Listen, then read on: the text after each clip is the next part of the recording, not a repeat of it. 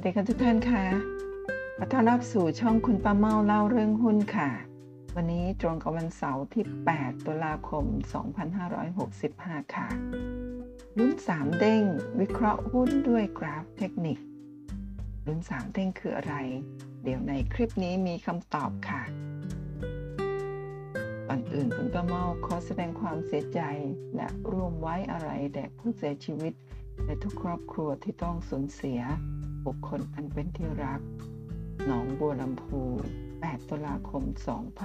2565 ค่ะ มาดูกันนะคะว่าลุ้น 3 เด้ง เด้งที่ 1 ติดเดือน 10 ค่ะทุกท่าน นั่นก็คือฟรี 500 ที่นั่ง วิเคราะห์หุ้นด้วยกราฟเทคนิคสดผ่านซูมท่านสามารถลงทะเบียนกันมาได้นะคะ เพื่อที่จะเรียนวิเคราะห์หุ้น แล้วก็วิเคราะห์หุ้นด้วยกราฟเทคนิคนะะตามคำขอของท่านนะะท่านเข้ามาเรียนแล้วก็ขอเข้ามาค่ะว่าหุ้นที่ท่านลุ้นนะคะเพื่อที่จะซื้อถือหรือขายเนี่ยมีแนวโน้มเป็นอย่างไร คุณประเมาก็จะเปิดกราฟวิเคราะห์ให้ทุกท่านกันเปิดผ่านซูมค่ะ วิธีง่าย ๆค่ะ ท่านสามารถเข้ามาเป็นเพื่อนกับคุณประเมาด้วยการสแกน QR code นี้ค่ะ นะคะหรือท่านจะ search หาชื่อโดยการพิมพ์ at sign คุณประเมาเป็นภาษาอังกฤษก็จะได้มาเป็นเพื่อนทางไลน์กับคุณประเมานะคะเมื่อเป็นเพื่อนกันแล้วค่ะท่านสามารถพิมพ์คำว่า OCT หรือตัวย่อของ October เดือนตุลาคม พิมพ์ส่งเข้ามาในไลน์นะคะก็จะได้ตารางเรียนของเดือนตุลาคม อันนี้เป็นเดือนตุลาคมนะขออภัยค่ะนะครับ เมื่อได้รับตารางเรียนเดือนตุลาคมแล้วนะก็ลองดูว่ามีหัวข้อไหนที่ท่านสนใจก็พิมพ์ตามนั้น แต่ช่วงนี้ก็คือเรียนฟรีในวันจันทร์ที่ 10 ค่ะ ฟรี 500 ที่นั่งวิเคราะห์หุ้นตามคำขอ โดยการพิมพ์คำว่า free indie link ท่านก็จะได้รับรายละเอียดการลงทะเบียนฟรีหรือได้รับลิงก์ฟรีเพื่อเข้าห้องเรียนในวันจันทร์ที่ 10 1ทุ่มตรงค่ะ ก่อนหน้านี้นะคะใน วันที่ 10 ก่อนที่จะเรียนฟรีกันนะคะจะมีรายการหัวข้อเรียนกราฟพื้นฐานสำหรับมือใหม่นะคะในขึ้นวันนี้ค่ะเสาร์ที่8นะคะแล้วก็ต่อเนื่องวันอาทิตย์ที่ 9 ก็จะจับมือเปิดกราฟ แล้วก็ตั้งค่าเทคนิคของทุกท่านนะคะก็หลังจากฟังคลิปนี้แล้วท่านสามารถลงทะเบียนกันเข้ามาได้ แต่ 2 รายการนี้มีค่าลงทะเบียน รายการละ 499 บาทนั่นเองค่ะ โดยการพิมพ์คำว่ากราฟ 1สำหรับการเรียนกราฟพื้นฐานในวันเสาร์นี้ หรือกราฟ 2 จับมือเปิดกราฟ แล้วก็ตั้งค่าเทคนิคค่ะ มาดูเด้งที่ 2 กันค่ะ 10 เดือน 10 นะคะ ในวันที่ท่านเข้าเรียนฟรีในวันจันทร์ที่ 10 นั่นเองนะคะท่านสามารถร่วมสนุกตอบคำถามชิงรางวัลโปรโมชั่นแพ็กเกจเรียนฟรี ตลอดไตรมาส4นะฮะ25 ครั้ง 1 รางวัลมูลค่า 9,999 บาทตอบคำถามง่ายๆนะคะก็ในวันที่ท่านเข้าเรียนฟรีในวันที่ 10 คุณประมาจะถามคำถามหนึ่งคำถามง่ายๆ ท่านที่ตอบเข้ามาถูกเป็นท่านแรกก็จะได้รับรางวัลฟรีหนึ่งรางวัลนั่นเองค่ะ เด้งที่ 3 ค่ะ ในวันที่เข้าเรียนวันที่ 10 เดือน 10 นะคะ ท่านที่ไม่ได้รับรางวัลเรียนฟรีตลอดไตรมาส4นะคะสามารถลงทะเบียนด้วยการลดค่าเรียน 50%ค่ะ เป็นแพ็กเกจเรียนหุ้นตลอดไตรมาส 4 รวม 25 ครั้ง เฉพาะผู้ที่ลงทะเบียนเรียนในวันที่ 10 เดือน 10 เท่านั้นนะคะจึงจะได้รับค่าเรียนฟรี 50%ค่ะ วันหน้านี้นะเมื่อต้นปีวันที่ 22 เดือนกุมภาพันธ์ คุณประเมาทำคลิป ซึ่งเป็นบทความของเซียนหงสถาพรงามเรียงพงนะบอกว่าทำไมคนส่วนใหญ่เล่นหุ้นไม่ประสบความสำเร็จนะคะในคลิปนี้นะก็เป็นหงจะพูดถึงเรื่องการเรียนรู้ค่ะว่า คนส่วนใหญ่ที่ไม่ประสบความสำเร็จในการลงทุนในหุ้นก็เพราะว่าเข้ามาในตลาดหุ้นอย่างไม่มีความรู้เข้ามานะฮะมีความรู้การศึกษาเรียนรู้มีความจำเป็นอย่างมากเลยนะทุกท่าน ท่านใดที่ยังไม่ได้ฟังคลิปนี้ในช่องคุณประเมาเล่าเรื่องหุ้นนะมีผู้ฟังไปแล้วสามหมื่นกว่าราย ท่านที่ยังไม่ได้ฟังลองเข้าไปฟังดูนะฮะท่านก็จะได้ คุณประโมทโชคเป็นแรงบันดาลใจนะฮะอย่างมากเลยสำหรับผู้ที่จะเข้ามาในตลาดหุ้นว่าความรู้จำเป็นอย่างมากเลยนะคะแล้วก็คลิปนี้ค่ะ เป็นนักเทรดหนุ่ม ปั้นพอร์ตหุ้นจาก 4 0 0แสนสู่ 5,000 กว่าล้านบาทนะท่านนี้เนี่ยใช้เทคนิคนะคะกราฟเทคนิคโดยใช้สัญญาณทางเทคนิคที่ชื่อว่า MACD นะในการ ลงทุนในตลาดหุ้นก็สามารถปั้นพอร์ตจากหลักแสนสู่ 5,000 ล้านบาทนะคะลองเข้าไปฟังดูนะในช่องคุณประเมาเช่นเดียวกันค่ะ แล้วก็ท่านนี้ค่ะเจ๊งหุ้นไม่ยอมแพ้ แล้วก็สู่กำไรสถิติโลกนะ29,000 กว่าเปอร์เซ็นต์ ด้วยการศึกษากราฟเทคนิคเวลา10 ปีเลยทีเดียวนะคะก็ลองเข้าไปดูได้เช่นเดียวกันค่ะ การลงทุนในหุ้นนะคะก็สามารถวิเคราะห์เบื้องต้นด้วย 2 ปัจจัย ปัจจัยที่ 1 คือปัจจัยพื้นฐาน แล้วก็ปัจจัยที่ 2 ก็คือกราฟเทคนิคนั่นเองนะฮะซึ่งทั้งสองปัจจัยนะคุณประเมาก็สอนในเบื้องต้นนะสำหรับทุกท่านโดยเฉพาะมือใหม่นะคะมาดูปัจจัยที่ 1 วิเคราะห์หุ้นด้วยปัจจัยพื้นฐานนะคะ วันนี้คุณประเมาจะนำเรื่องของหุ้น MBK ก็คือมาบุญครองนะเวลาที่เราจะศึกษาปัจจัยของหุ้นเพื่อที่จะเข้าไปดูว่าเราสมควรที่จะลงทุนในหุ้นต่างๆ ที่เราสนใจหรือไม่ ยกตัวอย่างหุ้น MBK นะฮะก็ปัจจัยที่เราจะวิเคราะห์ก็จะมีเรื่องของขออภัยค่ะก็จะมีเรื่องของ asset หรือว่าสินทรัพย์รวมของหุ้นตัวนั้นมีเรื่องของหนี้สินนะคะแล้วก็มีเรื่องของ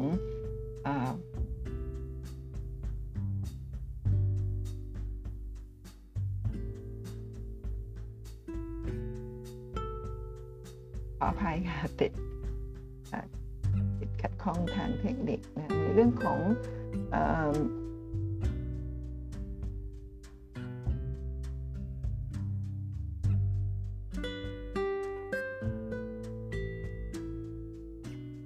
equity นะคะซึ่งก็คือ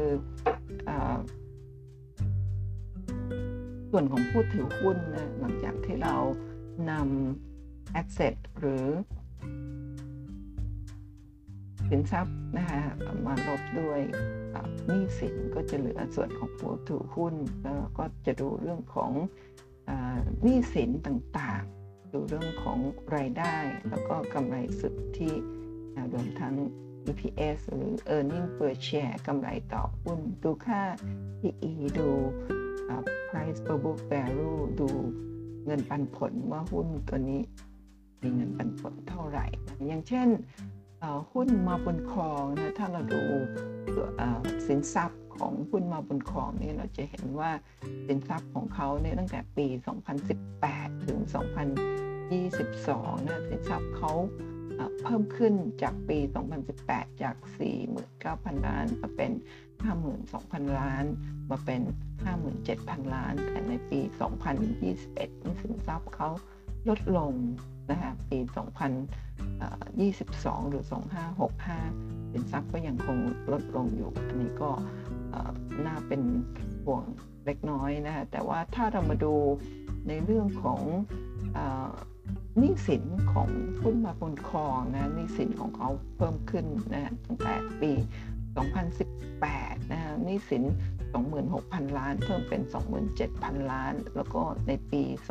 2020 หรือปีที่เกิดวิกฤตนะหนี้สินเพิ่มขึ้นถึง 35,000 ล้าน แต่ว่าปี 2021หนี้สินลดลงเหลือ 34,000 ล้าน แล้วก็ล่าสุดหนี้สินลดลงเหลือ 33,000 กว่าล้านบาท ส่วน equity หรือส่วนของผู้ถือหุ้นนะคะก็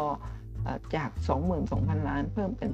24,000 ล้าน ลดลงค่ะในปีที่เกิดวิกฤตเหลือ 20,000 ล้านบาทเศษ แล้วก็ในปี 2021 ก็คือก็คือปี 2564 ในปีที่ผ่านมาหนี่สินลดลงเล็กน้อย แล้วก็ตอนนี้ไม่ใช่หนี่สินขออภัยส่วนผู้ถือหุ้นลดลง แล้วก็ในครึ่งปีแรกของปี 65 ส่วนของผู้ถือหุ้นก็เพิ่มขึ้น อันนี้ถือเป็นสัญญาณที่ดีเลยทีเดียว มาดูหนี้สินค่ะหนี้สินของมาบุญครองในปี 18 นะฮะหนี้สิน 1.16 เท่านะฮะแล้วก็ลดลงเหลือ 1.12 เท่าในปี 2019 แล้วก็ปี 2020 นี้สินเพิ่มขึ้นจาก 1.12 เท่าเป็น 1.67 เท่า ในปี 2021 ปี 64 ที่ผ่านมาหนี้สินลดลงเหลือ 1.62 เท่า แล้วก็ล่าสุดเรื่องปี 65หนี้สินก็ลดลงนะ1.59 เท่า อันนี้ถือว่าเป็นสัญญาณที่ดีนั่นเองนะคะ แล้วก็มาดูรายได้ค่ะ ปี 2018 รายได้อยู่ที่ 10,000 ล้าน เพิ่มเป็น 11,000 ล้านในปี 19 ลดลงเหลือ 9,000 กว่าล้านในปี 2020 ในปีที่เกิดวิกฤตโควิด -19 แล้วก็ลดลงเหลือ 8,000 กว่าล้านในปี 2021 ครึ่งปีแรกของปี 65 ก็รายได้อยู่ที่ 4,200 กว่าล้านบาท ถ้าครึ่งปีหลังนะมีรายได้ใกล้เคียงกันก็จะคิดเป็น 8,000 กว่าล้านบาทก็ อาจจะใกล้เคียงหรือมากกว่าปี 2021 เชื่อว่าน่าจะมากกว่า เพราะว่าตอนนี้โควิดติดง่ายหายเร็วแล้วก็มีการเปิดเมืองเปิดประเทศแล้วนะคะก็เชื่อว่าไตรมาสที่ 3 ไตรมาสที่ 4 น่าจะมีแนวโน้มของอรายได้ที่มากขึ้นก็น่าจะมากกว่าปี 64 หรือ 63 ที่ผ่านมานั่นเองนะ ถ้ามาดูกำไรสุทธิค่ะนะกำไรสุทธิก็จากปี 18 2,800 กว่าล้านบาท มาเป็น 2,700 กว่าล้านบาทในปี 19 แล้วก็ปีที่เกิดวิกฤตนี่ลดลงพวกเลยค่ะเหลือ 149 ล้านบาทในปี 2020 ส่วนปี 2021 หรือปี 64 ที่ผ่านมากลายเป็นขาดทุนสุทธิ 800 กว่าล้านบาท แล้วก็ซึ่งปี 65 นะคะก็กำไรจากติดลบนะกำไรจากติดลบเนี่ยขาดทุนสุทธิกลายเป็นกำไรแล้วค่ะในปี 65 ครึ่งปีแรกกำไร 7.7 ล้านบาทค่ะทุกท่าน แล้วก็มาดูค่า PE ค่ะ 9 เท่าในปี 18 10 เท่าในปี 1 19 แล้วก็ 114 เท่าในปี 2020 แล้วก็คำนวณไม่ได้ในปี 64 ที่ผ่านมาเนื่องจากขาดทุนนะคะแล้วก็เป็น PE 300 กว่าเท่าในครึ่งปีนี้นะฮะเปลี่ยนจากที่คำนวณไม่ได้ก็คือขาดทุนมาเป็นกำไรแล้วก็คำนวณได้ แต่ก็ PE สูงถึง 300 กว่าเท่า ถ้ามาดู price per book ในปี 18 นะฮะอยู่ที่ 1.52 เท่า ลดลงเหลือ 1.49 เท่า แล้วก็ในปี 2020 นะคะ price per book value อยู่ที่ต่ำบุ๊กค่ะ 0.99 เท่า ถือว่าราคาถูกมากในช่วงปี 2020 นะคะ แล้วก็ปี 2021 หรือปี 64 ที่ผ่านมาเนี่ย price per book เหลือ 1 เพิ่มขึ้นนะเป็น 1.11 เท่าถือว่าราคาเพิ่มขึ้น แต่ว่าในครึ่งปีแรกตอนนี้นะคะราคาอยู่ที่ 1.39 เท่า ก็สูงขึ้นจากปี 64 แต่ว่าถูกกว่าเมื่อเทียบกับปี 61 แล้วก็ 62 ที่ผ่านมานั่นเองนะคะเงินปันผลอยู่ที่ 3.42%ในปี 61 3.5%ในปี 62 6.35%ในปี 63 ในปีที่เกิดวิกฤตก็มีการจ่ายปันผลเยอะนะคะแต่ว่าปี 64 ที่ผ่านมาไม่มีการจ่ายเงินปันผล ปี 65 ตอนนี้กำลังจะจ่ายเงินปันผลนะคะเดี๋ยวมาดูกันค่ะแล้วก็ถ้ามาดูกำไรสุทธิต่อไตรมาสไตรมาสที่ 1 2 3 4 แล้วก็รวมทั้งปี ปี 18 หรือว่า 2018 หรือว่าปี 61 เนี่ย มีกำไรสูงทั้งปีถึง 2,800 กว่าล้านบาท ปีปี 62 นะกำไร 2,700 กว่าล้านบาท ปี 63 ในปีที่เกิดวิกฤตโควิด เนี่ยกำไรลดลงเหลือ 149 ล้านบาท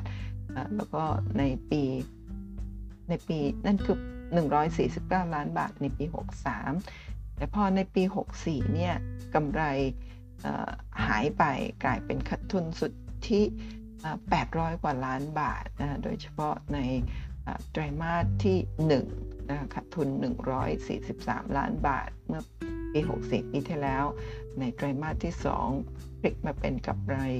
22 ล้านบาท แต่ว่าไตรมาสที่ 4 ขาดทุน 272 ล้านบาท ไตรมาสที่4นะขาดทุน 11 ล้านบาทรวมทั้งปีปี 64 ปีที่ผ่านมานะขาดทุน 800 กว่าล้านบาทว่าไตรมาสที่ 1 ของปี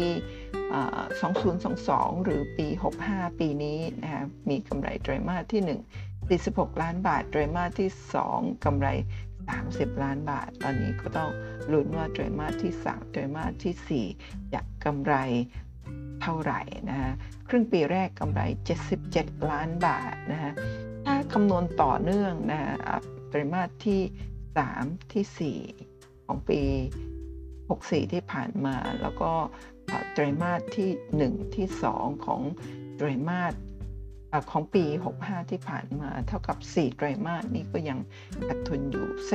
4ไตรมาสตรงนี้นี่เองที่มาคำนวณ PE ซึ่งยังขาดทุนอยู่ก็คำนวณค่า PE ไม่ได้นั่นเองค่ะ ทีนี้มาดูรายละเอียดการซื้อขายของหุ้น MBK เมื่อวันศุกร์ที่ 7 ที่ผ่านมานะจะเห็นว่าราคาปิดอยู่ที่ 16 บาท 50 นะคะแล้วก็หุ้น MBK ราคา 52 สัปดาห์ที่ผ่านมาสูงสุดอยู่ที่ 17 บาท 60 นะคะแล้วก็มีราคา ต่ำสุดของ 52 สัปดาห์อยู่ที่ 11 บาท 70 ตอนนี้ราคา 16 บาท 80 อยู่ในโซนค่อนมาทางสูงของ 52 สัปดาห์ที่ผ่านมา PE คำนวณไม่ได้เป็นศูนย์เนื่องจากว่าคำนวณ 4 ไตรมาสที่ผ่านมายังติดลบอยู่นั่นเองนะคะ แล้วก็มีค่า PE 1.44 เท่าณตอนนี้นะคะก็ถือว่าราคาค่อนมาทาง สูงเล็กน้อยเมื่อเปรียบเทียบกับราคา 52 สัปดาห์ที่ 17.60 ตอนนี้ 16.80 นะะเทียบกับ 52 สัปดาห์โลอยู่ที่ 11.70 ค่ะ เปอร์เซ็นต์ยิวเงินปันผลตอนนี้ยังคำนวณไม่ได้ เนื่องจากปี 64 ไม่ได้มีการจ่ายเงินปันผลนั่นเองนะคะ ถ้าดูรายละเอียดการซื้อขายของเมื่อประมาณ กว่าวันที่ผ่านมานี่คือรายละเอียดการซื้อขายนะคะก็ราคาก็ยังอยู่ในโซน 16 บาทกว่านะราคาปิดในช่วงที่ผ่านมานะคะก็มีมูลค่าการซื้อขายอยู่ที่ประมาณหลัก 30กว่าล้านจนกระทั่งถึงร้อยล้านบาท โดยเฉพาะในวันพฤหัสที่ผ่านมาเนี่ยมีมูลค่าการซื้อขาย 100 กับ 8 ล้านบาท ถ้ามาดูวันศุกร์ที่ผ่านมานะมีมูลค่าการซื้อขายนะคะคิดเป็นมูลค่าถึง 35 ล้านบาท ก็ถือว่าวันศุกร์ที่ผ่านมามีมูลค่าการซื้อขายไม่เยอะ แต่ว่าวันพฤหัสเนี่ย100กับ8ล้านบาท ตอนนี้ Market Cap ของหุ้น MBK อยู่ที่ประมาณ 30,000 กว่าล้านบาทนั่นเองค่ะ นี้ถ้ามาดู เงินปันผลในช่วงตั้งแต่ปี 60 61 ถึงกระทั่งถึง 65 ที่ผ่านมาเนี่ยจะเห็นว่าเงินปันผลตั้งแต่ปี 60 มีการจ่าย 2 ครั้ง ครั้งละ 33 สตางค์ ปี 61 จ่าย ครั้งละ 31 สตางค์ 2 ครั้งด้วยเช่นเดียวกัน ปี 62 จ่าย 38 สตางค์ คือเพิ่มขึ้นเรื่อยๆ ก่อนวิกฤตนะฮะ38 สตางค์ในปี 62 ในปี 63 เนี่ยทั้งที่เกิดวิกฤตแต่มีการจ่ายเงินปันผลเพิ่มมากขึ้น แต่เป็นการจ่ายเงินปันผลจากกำไรสุทธิกำไรสะสมขออภัยค่ะไม่ใช่กำไรสุทธิ เป็นการจ่ายเงินปันผลจากกำไรสะสมในช่วงที่ผ่านมานั่นเอง 42 สตางค์ทั้งที่ในปี 63 เป็นปีที่เกิดวิกฤตนะคะแล้วก็ช่วงนั้นเนี่ยเริ่มที่จะไม่มี รายได้เข้ามาแล้วก็ยังมีการจ่ายเงินปันผลจากกำไรสะสม น่าจะเป็นการจ่ายเงินปันผล เพื่อที่จะพยุงราคาไม่ให้ลงไปเยอะนั่นเองแต่ในปี 64 ไม่มีการจ่ายเงินปันผล เพราะฉะนั้นท่านจะเห็นว่าในช่วงที่มีการขึ้นเครื่องหมายเปอร์เซ็นต์ยิวนะคะว่า00ก็คือไม่มีการจ่ายเงินปันผลในปี 64 ที่ผ่านมานั่นเองค่ะ ทีนี้ในปี 65 ค่ะ ตอนนี้กำลังจะมีการขึ้นเครื่องหมาย XD ในวันที่ 19 ตุลาคมที่จะถึงนี้นะคะ จะมีการจ่ายเงินปันผล 40 สตางค์เป็นรอบผลประกอบการของตั้งแต่ 1 มกราคมถึง 30 มิถุนายน ก็คือรอบผลประกอบการครึ่งปีแรก ซึ่งได้กำไรเมื่อกี้สักครู่นี้ที่เราเห็นคือ 77 ล้านบาท จะมีการจ่ายเงินปันผลจาก กำไรสุทธิบวกกับกำไรสะสมนะคะจะมีการจ่ายเงินปันผล 40 สตางค์ขึ้นเครื่องหมาย XD ในวันที่ 19 ตุลาคมที่จะถึงนั่นเองค่ะ นี่ก็คือรายละเอียดการจ่ายเงินปันผลขึ้นเครื่องหมาย 19 ตุลาคม จ่ายเงินปันผล 40 สตางค์รอบผลประกอบการ 1 มกราถึง 30 มิถุนายนนะเป็นเงินปันผลจาก กำไรสุทธิแล้วก็กำไรสะสมนั่นเองนะคะทีนี้มาดูวิธีการคำนวณอัตราเงินปันผลกันนะคะการคำนวณอัตราเงินปันผลเป็นเปอร์เซ็นต์เนี่ยเราก็ถ้ายกตัวอย่างของหุ้น MBK ที่จะจ่ายเงินปันผลหุ้นละ 40 สตางค์นะก็ราคาปิดของวันที่ 7 คือวันศุกร์ที่ผ่านมาอยู่ที่ 16 บาท 80 นะคะสูตรก็คือนำเงินปันผลต่อหุ้นที่ 40 สตางค์คูณด้วย 100 แล้วก็หารด้วยราคาล่าสุด หรือว่าจะหารด้วยราคาต้นทุนของท่านเพื่อดูว่าท่านจะได้เงินปันผลเท่าไหร่ก็ได้นะคะแต่ในที่นี้ขอนำเงินราคาของตลาดราคาปิดณวันศุกร์ที่ 7 คือ 16 บาท 80นะคะสมมุติว่าท่านซื้อ หุ้นตัวนี้ที่ต้นทุน 16 บาท 80 คำนวณแล้วเนี่ยเงินปันผล 40 สตางค์ที่กำลังจะได้รับเนี่ยคิดเป็น 2.38%เลยทีเดียว สมมติท่านโชคดีไปซื้อช่วงที่ราคาต่ำๆ 11 บาท 12 บาทในช่วงนั้น เงินปันผลของท่านอาจจะได้ถึง 4-5%เลยทีเดียว ทีนี้มาดูการวิเคราะห์หุ้นด้วยกราฟเทคนิคนะเวลาที่เราจะวิเคราะห์หุ้นก็ดูทั้ง ปัจจัยพื้นฐานในสไลด์ต้นๆนั่นเอง แล้วก็มาดูปัจจัยด้วยกราฟเทคนิคด้วยการดูกราฟนั่นเองนะคะในที่นี้ในหน้านี้จะเป็นกราฟของหุ้น MBK ใน time frame month 1 เดือนต่อ 1 แท่งเทียนนะคะถ้าเราดูเนี่ยเราจะเห็นว่ากราฟมาบนของหุ้นมาบนของเนี่ยเคยทำจุดสูงสุดเมื่อประมาณปี 2018 ที่ประมาณ 27 บาท 25 แล้วหลังจากนั้นก็เป็นขาลงมาโดยตลอด โดยเฉพาะช่วงวิกฤตโควิดเนี่ยลงมาประมาณสัก 12 บาท และหลังจากนั้นก็ลงมาต่ำกว่านั้นอีกที่ประมาณ 10 บาทต้นๆนนั่นเองนะหลังจากนั้นก็เป็นไซด์เวย์อัพแล้วก็ถ้าดูจากแนวโน้มขาลงที่ผ่านมานะคะ ช่วงประมาณเดือนเดือนอันนี้เดือน 10 ใช่ไหมคะ9 8 7 ตั้งแต่เดือนมิถุนายนเนี่ยหุ้นมาบนของเนี่ยก็สามารถทำจุดสูงสุดได้ใหม่นะคะก็เบรก แนวโน้มขาลงขึ้นไป จนกระทั่งเดือนสิงหาเดือนกรกฎาคมไปทำจุดสูงสุดใหม่ตั้งแต่ช่วงวิกฤตก็คือประมาณ 17 บาท 60 หลังจากนั้นก็ sideway อยู่แถวๆนี้นะฮะถ้าดูจาก indicator ต่างๆ บอกว่าหุ้นนี้หุ้นตัวนี้ตอนนี้เนี่ยอาจจะมีแรงซื้อเข้ามา เพราะว่าหวังเงินปันผลที่ 40 สตางค์นั่นเองนะตอนนี้ก็เบรก เหนือแนวโน้มขาลงที่ผ่านมา แล้วก็ยืนอยู่เหนือแนวเส้นค่าเฉลี่ยต่างๆนะคะก็ถือว่าเป็นสัญญาณที่ดี แล้วก็ถ้าดูค่า stochastic อาจจะดูเหมือนว่ามีแรงซื้อนะคะ overbought มากเกินไปแล้ว แต่ถ้าดู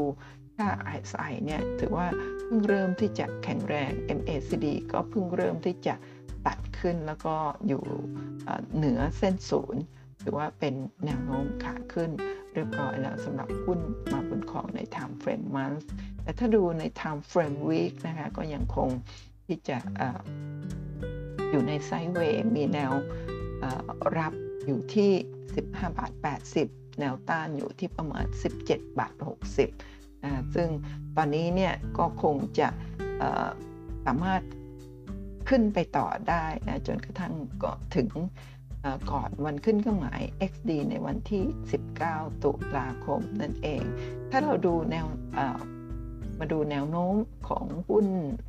MBK มาบนครองใน time frame day เราจะเห็นว่าหุ้นตัวนี้นะตอนนี้กำลังอยู่ในแนวโน้มขาขึ้นนั่นเองอยู่ในกรอบขาขึ้น แล้วก็มีโอกาสที่จะขึ้นต่อเนื่องได้จนกระทั่งถึงวันที่ ขึ้นเครื่องหมาย XD พอขึ้นเครื่องหมาย XD มีโอกาสที่จะย่อลงมา แต่ว่าถ้าย่อลงมาแล้วเนี่ยก็เชื่อว่ากรอบแนวโน้มขาขึ้นตรงนี้น่าจะรับอยู่ที่แนวรับที่ประมาณ 16 บาท 10 สตางค์น่าจะรับอยู่หลังจากที่ขึ้นเครื่องหมาย XD นั่นเองนะคะแล้วก็มีแนวต้านอยู่ที่ 18 บาท 40 ก็คือหลังจากขึ้นเครื่องหมาย XD แล้วเนี่ยมีโอกาสที่จะย่อลงมากรอบขาขึ้นในโซนล่าง และหลังจากนั้นก็คงsideway up กลับขึ้นไปโซนบนได้อีกนั่นเองนะคะถ้าดู indicator ต่างๆก็สัญญาณต่างๆ เริ่มตัดขึ้นแล้วนะคะแต่ว่าในวันที่ขึ้นเครื่องหมาย XD หรือใกล้ขึ้น เครื่องหมาย XD ก็มีโอกาสที่จะย่อลงมาได้อีกนั่นเองค่ะคำเตือนการลงทุนมีความเสี่ยงลงทุนควรศึกษาข้อมูลก่อนการตัดสินใจลงทุนนะคะทุกท่าน แล้วก็อย่าลืมค่ะ ลงทะเบียนฟรี 500 ที่นั่งวิเคราะห์หุ้น โดยกราฟเทคนิคนะคะสดผ่านซูมในวันที่ 10 เดือน 10 นะะด้วยการเข้ามาเป็น พื่อนใน Line Official กับคุณประเมานะคะไลน์อย่างเป็นทางการด้วยการสแกน QR code หรือว่า search หาชื่อพิมพ์ at sign นะคะคุณประเมาก็จะได้มาเป็นเพื่อนกับคุณประเมาเมื่อเป็นเพื่อนกันแล้วก็พิมพ์ OCT นะคะก็จะได้รายละเอียดตารางเรียนของเดือนตุลาคม แล้วก็สามารถพิมพ์คำว่า free indie link เพื่อรับลิงก์ เข้าห้องเรียนฟรี แล้วก็ในวันนี้นะคะท่านที่สนใจมือใหม่ ที่ยังไม่ยังไม่เคยเรียนกราฟมาก่อนวันเสาร์ที่ 8 วันนี้หนึ่งทุ่มตรงนะคะก็จะมีการเรียนเรื่องกราฟพื้นฐานนะแล้วก็วันต่อเนื่องวันอาทิตย์ก็จะจับมือท่านเปิดกราฟ แล้วก็ตั้งค่าเทคนิคค่ะ นะคะเรียนหุ้นสดผ่านซูม สอนมือใหม่ ลงทุนในหุ้นนะอ่านงบการเงิน แล้วก็กราฟเทคนิคขั้นพื้นฐาน สอนช้าๆ เข้าใจง่ายสไตล์คนประเมา ทุกวันพุธเสาร์แล้วก็อาทิตย์นะหนึ่งทุ่มถึงสามทุ่มตรง แต่ละหัวข้อก็จะมีค่าลงทะเบียน 499 บาท ยกเว้นวันจันทร์ที่ 10 ตุลาคมนี้ก็เข้ามาเรียนฟรีกันได้ 500 ที่นั่งค่ะทุกท่าน ขอบคุณทุกท่านสำหรับการกดติดตามกด subscribe ไลค์แชร์ช่องคุณประเมาเล่าเรื่องหุ้นพบกันใหม่ในคลิปหน้านะคะสำหรับท่านที่ลงทะเบียนเรียนกราฟในคืนวันนี้ก็เจอกันในไลฟ์สดผ่านซูมช่องคุณประเมาเล่าเรื่องหุ้นนะคะก็พบกันใหม่ ขอบคุณทุกท่านอีกครั้งหนึ่งนะคะ ขอให้ทุกท่านโชคดีมีความสุขแล้วก็ประสบความสำเร็จในการลงทุนในหุ้นค่ะ สวัสดีค่ะ